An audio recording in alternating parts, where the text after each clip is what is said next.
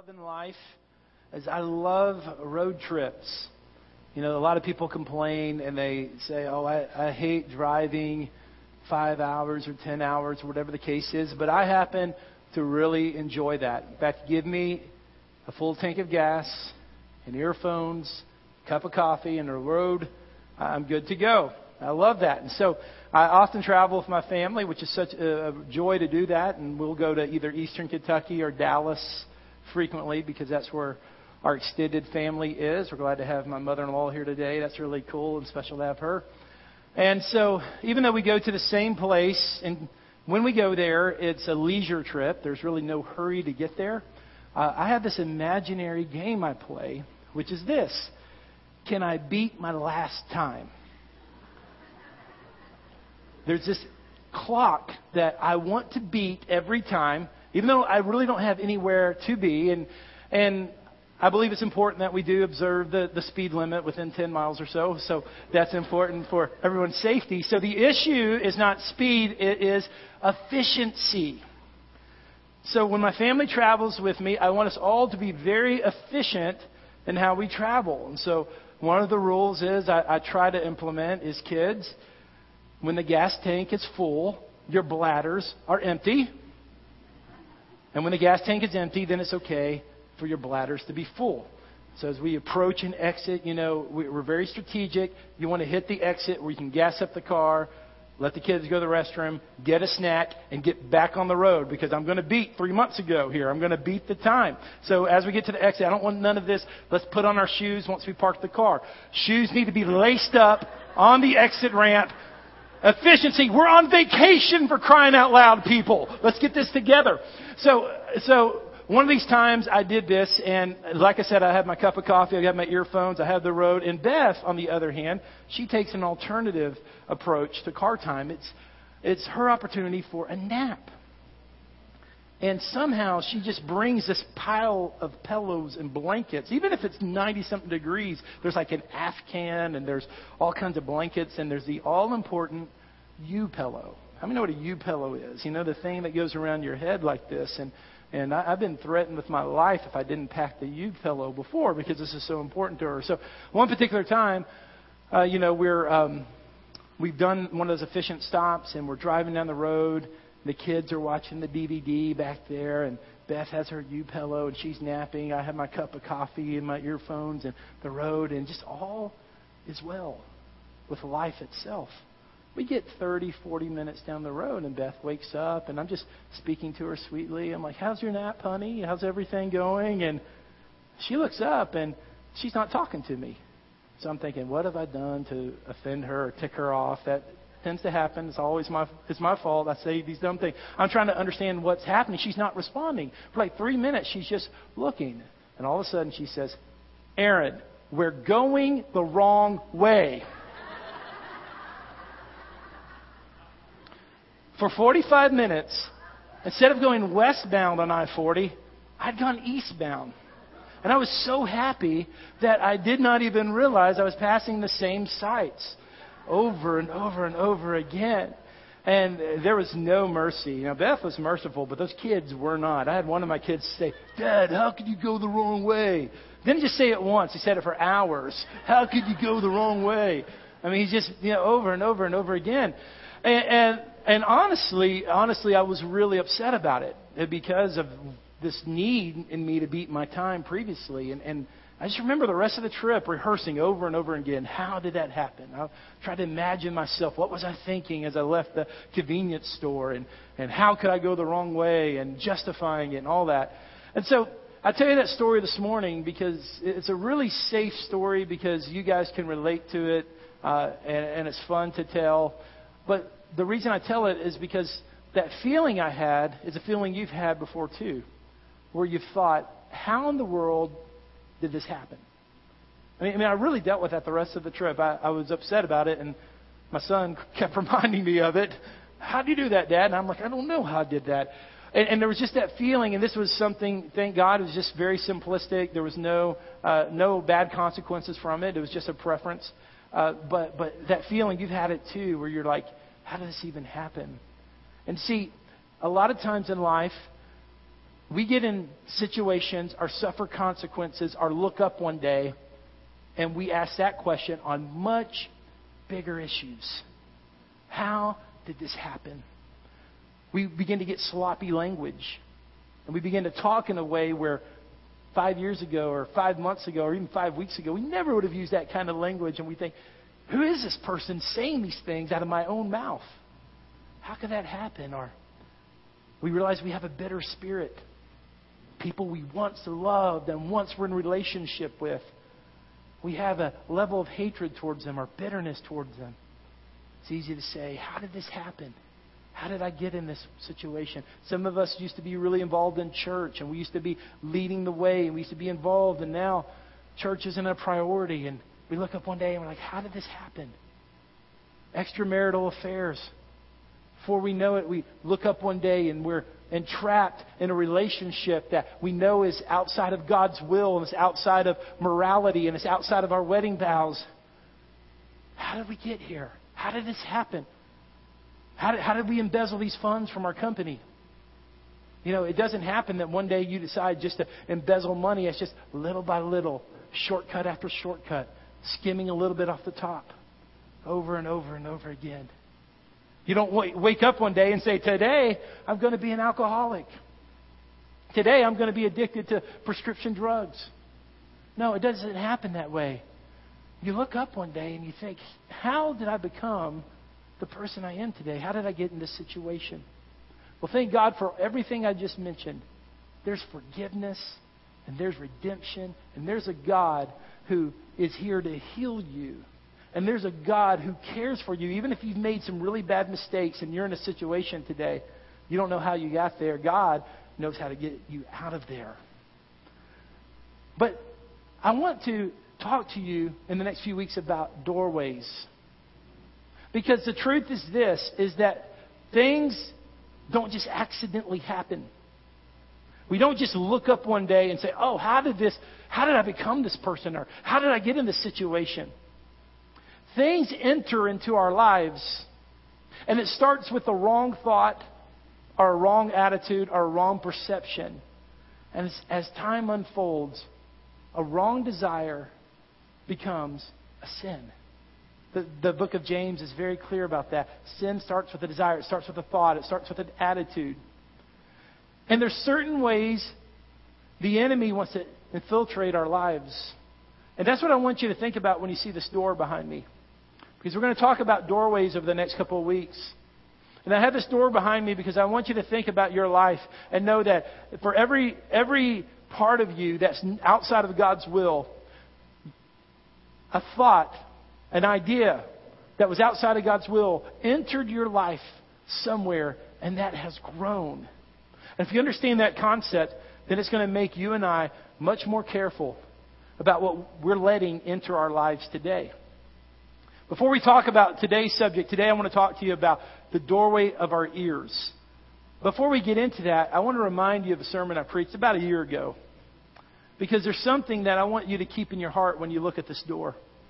I preached a sermon called I Am the Shepherd, and it was Jesus talking about being the shepherd. And Jesus was using an analogy as he is the shepherd and we are the sheep, and that was very understandable for the people of his day who heard the story. Because in those days, the shepherd would go out and he would protect the sheep by gathering them and putting them in, a, in some type of sheep pen. It might be something temporary, like a mud wall that was built, it might be a cave that was found. Whatever it was, there was a way to put all the sheep in one area, and there was one door. No one could, no sheep could escape, and no robber could come into that door. And that door wasn't a natural door like the one you see behind you. That door was the shepherd himself. And so at night, the shepherd would lay across the entryway of the sheep pen.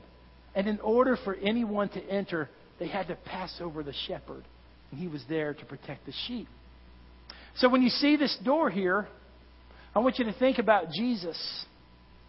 Because the enemy wants all types of things to enter your life, but Jesus wants to be your good shepherd. He wants to stand at the door. And we'll look at the scripture together in John 10. chapter 20, uh, excuse me, chapter 10, verse 27, excuse me, verse 7, he says it this way. So Jesus said again, I assure you, I am the door of the sheep. Think about that. Jesus said, I am the door of the sheep. No one can get to my people but through me. I am the door. All who came before me are thieves and robbers, but the sheep didn't listen to them. That's the type of relationship Jesus wants to have with you. At the doorway to your heart, everything that enters your life, Jesus wants it to pass through him. He wants to be the doorway. He wants to be the one who filters everything. But we want to have all these secret doorways and all these secret things in our life. And we want only Jesus to be part of some of those. But I'm going to suggest a different way. In a few minutes, we'll be in Galatians chapter 5 if you want to turn there. But ears, let's talk about our ears. We, we live in a world with lots and lots of words. We just are around words all the time. In some ways, it sometimes feels like words don't really matter. I mean, every time I download something on the internet and it has this long list of words and it says, Do you agree? I have read all of these. I have never read any of those. Has anyone read any of those? No. And so, on a practical standpoint, all of these disclaimers when we download stuff, we don't read but those words matter. I guarantee you they matter if there's an issue with that company. Or if you've ever bought a home and have taken out a mortgage, page after page after page, when the, the most important purchase in our life, and the mortgage guy's like, well, it says this, just initial the bottom. Yeah, it says this, initial the bottom. It says this, initial the bottom, and you're just signing, signing, signing, signing because there's too many words. The words don't mean anything, but yet words mean everything. And see, that's kind of how it is in, in our life. We hear words, words all the time, all the time. From the moment we wake up, the news is on, the radio's on, the iPod's playing. Words, words, words, chatter, chatter, chatter, talk, talk, talk. And all of a sudden, words don't really seem to mean a whole lot because they're always happening. But the truth is, words mean a whole lot. And I don't want us to be naive to think that all the different words we hear all the time don't affect us. Because even if we're not cognitive of them, or we're not processing them, or we're not meditating on them, when they enter our ears, they do something to our hearts. And they really do make an impression on us. It, it just is like a drip. Over and over, just words. Drip, drip, over and over. If you've ever been to Carlsbad Caverns in New Mexico, it's, it's one of the, I believe it's one of the seven natural wonders of the world. Beautiful place. Beautiful place because they have a lot of stalactites. Now, Mammoth Cave, I like that a little better. It's bigger and everything, but the beauty and majesty of Carlsbad Caverns is the stalactites. And what happens is, from the limestone, there's minerals that come down, water, really, what it is, and there's a very slow drip. I mean, slow, so slow, it, it, drips down and it forms uh, these stalactites. And it's so slow of a drip that this is how fast it grows per year. 0.005 inches a year. So not 5 inches a year, not 0.5 inches a year, which would be half an inch, but 0.0005, or either two or three zeros, five. Very slow, just, just a drip drip. I'm sure it's not even that frequent, but a very slow drip. And, and in our lives, the many, many words that just that just keep bombarding us and to keep entering the doorway of our ears over and over and over again. We don't see how it's affecting us. We don't see what it's building because it's so common and it's so it's so um, harmless, and it just doesn't seem to really make that big of a difference. But it does. It makes a huge difference on our hearts. Words are entering the doorway of our ears over and over again, and it's affecting who we are. Let me suggest, I'm going to suggest a couple of things, a couple of wrong messages that are entering the doorway of our ears. The first thing I want you to write down is the word culture. Culture. We live, I, am not happy to tell you this, but I remind this to you occasionally. We live in a post Christian America. Meaning this our entertainment, our politics, our cultural ideals does not promote God and it does not promote Christianity. In fact, for the most part, it's most of our culture is anti-God and anti-Christianity. And that gives us an incredible opportunity to be light in darkness. It gives us a credible opportunity to shine brighter. But the point I'm trying to make is this is that when we're looking at the doorway of our ears, we have to realize that many, many of the messages that we hear that come through the doorway of our ears directly oppose God's Word, directly oppose God's ways. And they're coming through the doorway of our ears over and over again. Drip, drip, drip. Just like words that we don't pay any attention to because we think words are meaningless, but they're not meaningless. It affects our hearts. That's why it's so important that the filter over the doorway of our ears is the things of God, the Word of God, the message of Jesus. That we understand that we are not immune. Don't be don't be naive enough to think just because you've been walking with God a long time, or just because you feel like you're morally sound, or just because you've made good decisions in your past, that you're not affected by the messages of culture. Because you are. Because our culture is completely, completely um, driven by humanism. Meaning this, that man is the measure. Man is the center. So if man says it's okay, it doesn't matter what a higher force thinks. It doesn't matter what God's word says. It doesn't matter what the Ten Commandments say because it's just how you feel. It's man is the measure. Humanism. And so science trumps theology.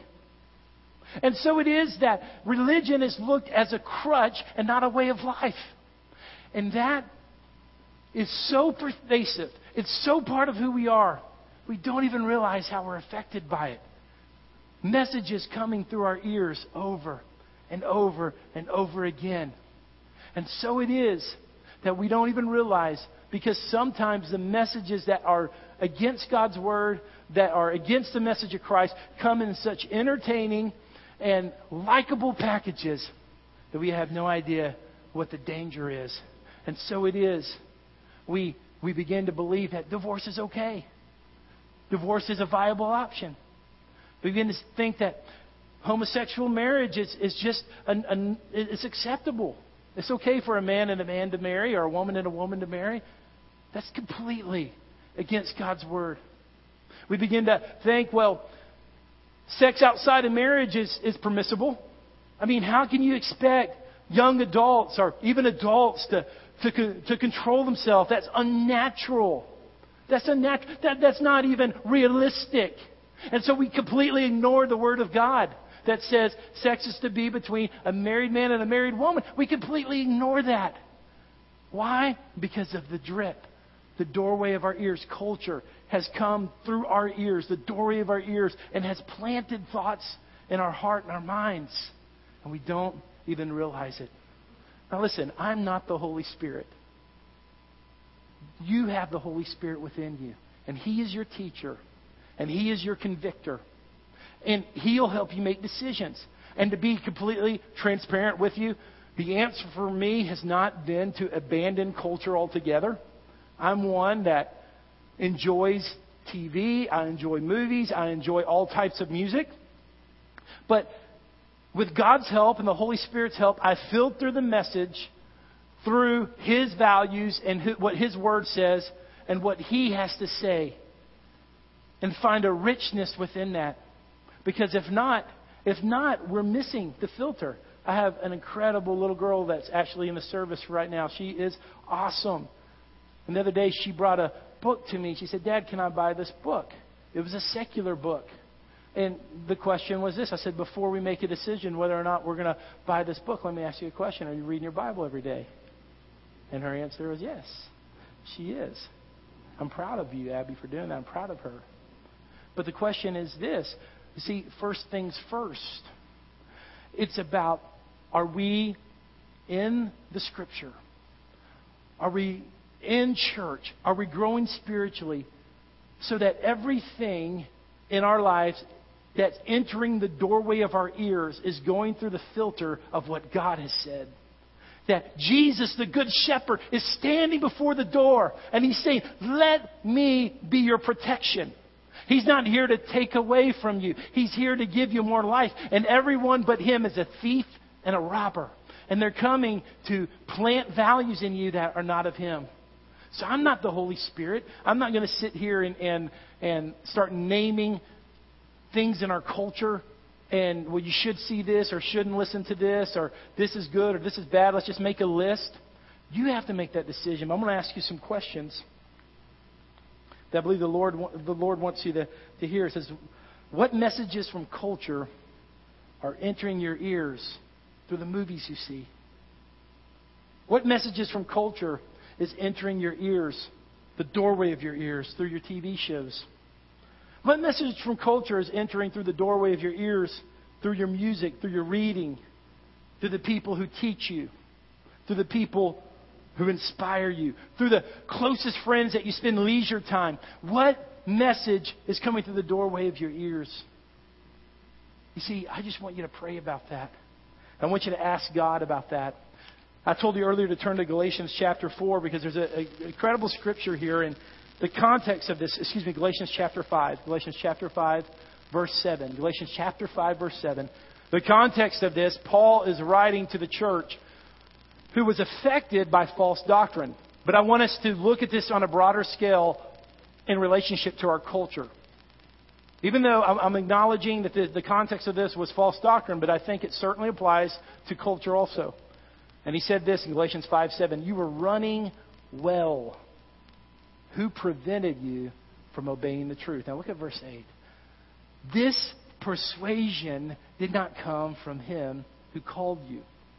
Verse 9, a little yeast leavens the whole lump of dough. Go back to verse 8 again. Think about this. This kind of persuasion, there was obviously messages of false doctrine that were passing through the doorway of people's ears. And, he said, Listen, you were running a good race. You're doing so good. And then somebody came through the doorway of your ears and gave you false doctrine. And I just want to say to us as believers here in America, many of us are running a good, running a good race, and then culture has come in.